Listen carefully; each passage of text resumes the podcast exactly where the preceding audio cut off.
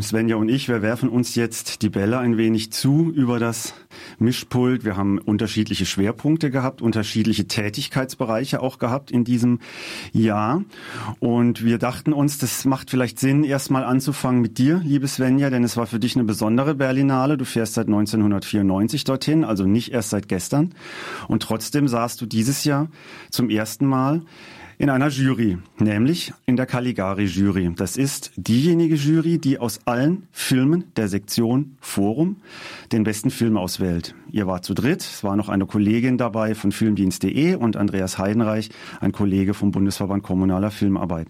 Da kommen wir gleich noch drauf. Aber zunächst mal, liebe Svenja, es war eine besondere Berlinale, sie war komisch, sie war anders. Wie war sie denn? Äh, also zuallererst, sorry, ich muss dich ein bisschen korrigieren. Wir haben nicht alle Forumsfilme gesehen, denn im Forum laufen ja noch Forum Expanded und es laufen ein paar historische Filme.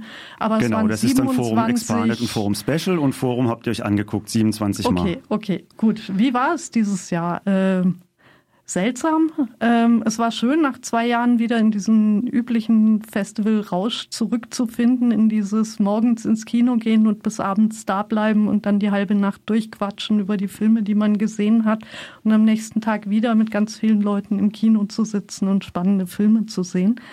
Das hat mir wirklich gefehlt in den letzten Jahren und ich bin froh, dass das dieses Jahr wieder möglich war. Allerdings natürlich mit äh, vielen, vielen Auflagen.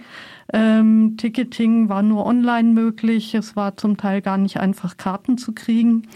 Da müssen wir vielleicht kurz für unsere Hörerinnen und Hörer erklären, die die Berlinale nicht so gut kennen wie wir, dass man normalerweise sich morgens in eine lange Schlange stellt und dann, wenn man vorne dann irgendwann mal drankommt, hofft, die Filme zu kriegen, die man gerne sehen möchte. Dieses Jahr fiel das weg und es war alles online, weil das sogenannte Seating, also die Sitzplatzvergabe automatisch stattfinden musste und mit entsprechendem Sicherheitsabstand. Das war eine Neuerung. Aber ich habe dich ja, unterbrochen. Was gab's zu, noch? zu viel Unmut geführt, weil die Leute sich nicht mehr aussuchen durften, ob sie vorne oder hinten sitzen und natürlich äh, jeder Zweite am falschen Platz saß und sich beschwert hat. Man hat ähm, mit Cineastinnen aber, und Cineasten zu tun. Äh, ich glaube, auch normale Zuschauer würden sich darüber aufregen, aber ja, ähm, man hat schon gemerkt, dass die Kinos nur halb voll waren, dass die äh, Vorstellungen in größerem Abstand waren, um dazwischen durchlüften zu können. Ähm, es war in den Kinos viel weniger los, ähm, weil man sich dort nicht mehr richtig aufhalten konnte. Es gab keinen kein Kaffee mehr, den man sich da zwischen den Filmen holen konnte.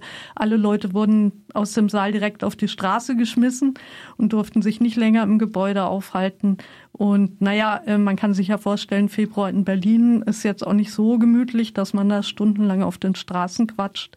Erschwerend kam hinzu, dass jetzt am Potsdamer Platz die bewährten Arkaden, ja, eine Mall mit einem großen Untergeschoss, wo es verschiedene Möglichkeiten gab, auch ohne zu konsumieren, einfach rumzusitzen. Das hat dieses Jahr auch gefehlt. Also man konnte sich entscheiden, draußen frieren oder in irgendeinem Café teuer konsumieren.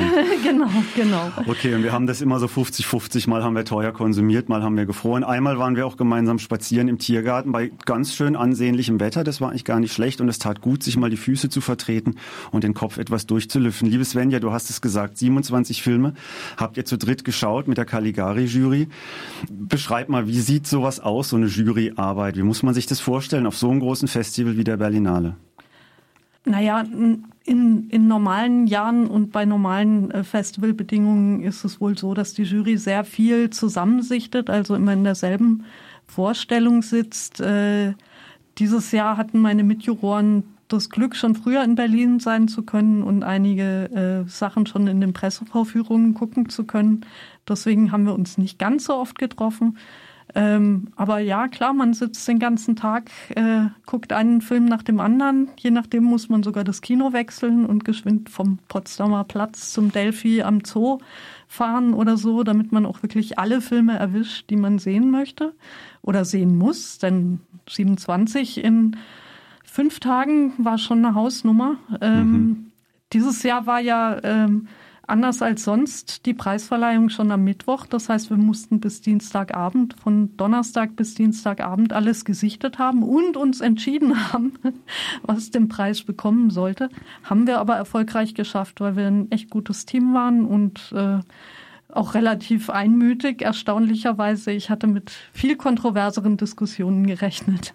Also nochmal zur Erklärung, die Preise wurden mittwochs schon vergeben und nicht wie sonst am Samstag, weil die Publikumstage natürlich auch entzerrt wurden, um bei ähm, halbierter Kapazität möglichst genauso vielen Menschen Zugang zu den Kinos zu geben. Also war ab Donnerstag der offizielle Teil beendet und es ging über in die Publikumstage. So, du hast es gerade angesprochen, Juryberatung. Ihr habt ähm, euch für einen Film entschieden für einen kanadischen Film, für einen dokumentarischen Essay. Der hört auf den Titel Geographies of Solitude. Ein sehr schöner Titel, wie ich finde. Ähm, er ist von einer jungen Filmemacherin, Jahrgang 1984, Jacqueline Mills aus Sydney, aber nicht in Australien, sondern in Nova Scotia in Kanada. Äh, eine studierte Regisseurin, Kamerafrau, die auch schon den einen oder anderen mittellangen und Kurzfilm gedreht hat. Und Geographies of Solitude ist ihr Langfilmdebüt.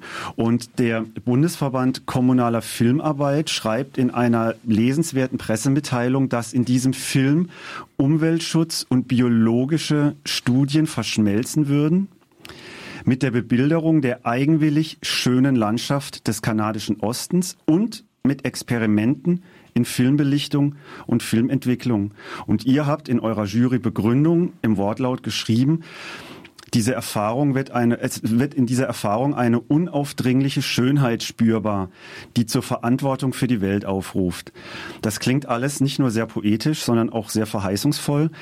Worum geht's denn eigentlich in diesem Film? Ah, ich dachte, ich könnte auf deine ausführliche Frage jetzt einfach mit Ja antworten, weil du eigentlich schon fast alles gesagt hast. Ähm, äh, Jacqueline Mills war ähm, auf der Insel Sable Island, die ähm, vor Nova Scotia liegt. Ähm, das ist im Grunde eine riesige Sandbank, äh, zwölf Meilen lang, eine Meile breit, ähm, auf der nur eine Person lebt, nämlich die Forscherin, die wir begleiten, ähm, und ein Riesenhaufen an Wildpferden und natürlich alle möglichen Seevögel, Seehunde ähm, und eine ähm, sehr interessante Flora. Und äh, ja, wir begleiten die Naturforscherin dabei, ähm, wie sie ihre Beobachtungen macht. Wir dürfen teilhaben an den Archiven, die sie erstellt, äh, seien es jetzt äh, die Schädel von toten Wildpferden oder seien es jetzt äh, angespülte Luftballonreste, die ähm, über erstaunlich große ähm, Entfernungen dorthin finden.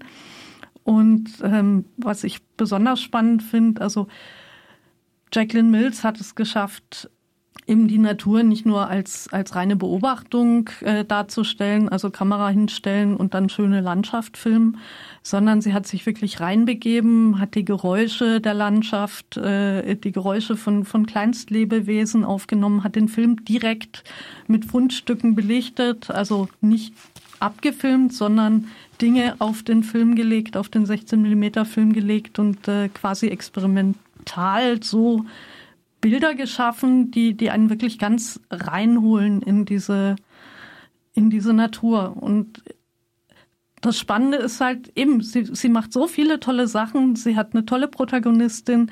Äh, sie hat eine tolle Geschichte zu erzählen. Ähm, es ist unglaublich, was da vor Ort an Arbeit getan wird. Ähm, es sind wunderschöne Bilder und es sind halt diese unglaublich tollen Ideen, die sie hat äh, in der Umsetzung ähm, die den Film einfach zu so einem Gesamtkunstwerk machen, dass wir gar nicht anders konnten, als hier den Preis zu vergeben.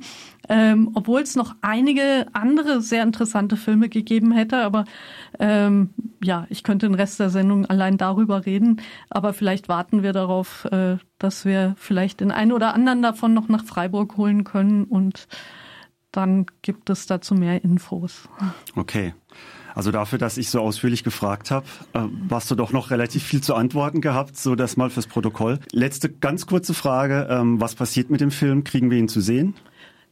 Ich hoffe sehr, ähm, denn der Caligari-Preis ist auch verbunden mit einer kleinen ähm, äh, Verleihförderung. Also es ist nicht nur ein bisschen Geld für die Regisseurin, sondern auch ein bisschen was für den Verleih. Und äh, mit großer Wahrscheinlichkeit wird auch das Arsenal selber, das ja das Forum veranstaltet. Also das ähm, Kino in Berlin. Das Kino in Berlin genau äh, den Film ähm, im Verleih unterstützen. Aber genaueres weiß ich noch gar nicht. Ich weiß nicht, ob du da vielleicht mehr gehört hast über den Bundesverband. Sollen wir jetzt erstmal noch ein bisschen Musik machen oder willst du gleich erzählen, was in den anderen Sektionen so gelaufen ist? Denn du hast ja eher den Wettbewerb geschaut. Ja, machen wir es doch in einem Aufwasch, oder? Okay, Sind wir gerade dabei. also. Ich würde dir den Moderationsball zuwerfen und freue mich Okay. auf kurze Fragen. Kurze Fragen. Klar, nicht Okay. so ausführlich, sonst habe ich ja nichts mehr zu reden. Bester Film? Ähm, Deiner im- Meinung nach? Bester Film im Wettbewerb, äh, das waren dieses Jahr 18 Filme und das war zu Beginn ein sehr schwacher Wettbewerb mit wieder vielen langen und langweiligen Stunden wie in ganz frühen Berlinale Zeiten und dann in der zweiten Hälfte wurde es besser. Ich habe mich zwischenzeitlich mal gefragt, ob sie es bewusst so kuratiert haben. Erstmal das Publikum sedieren und ihm dann äh, weiß ich nicht, mit der Faust oder mit dem kalten Eiswasser direkt ins Gesicht. Auf jeden Fall waren dann einige Filme dabei, die gesessen haben und so meine beeindruckendste filmische Erfahrung, vielleicht sogar der letzten Jahre, ähm, war ein französisch-spanischer Film ähm, auf den, mit dem Titel Un año, una noche. Und der beruht auf den Berichten der Überlebenden des Bataclan-Attentats im November 2014 in dem Pariser Club, als es ein islamistisch motiviertes Attentat gab. Und was dieser Film macht, also er basiert auf einem Buch, auf einer Veröffentlichung und er zeigt nur ganz kurz in der Mitte dieses Films für vielleicht zwei oder drei Minuten dieses Attentat. Er macht kein Spektakel, er macht kein Guilty Pleasure daraus. Und er zeigt, wie es zu diesem Abend kam, aus der Perspektive eines jungen Pärchens, eines quasi Vorzeigepärchens. Gut aussehen, harmonieren, harmonie, äh, harmonische Beziehung, beruflich sehr erfolgreich, gutes soziales Umfeld.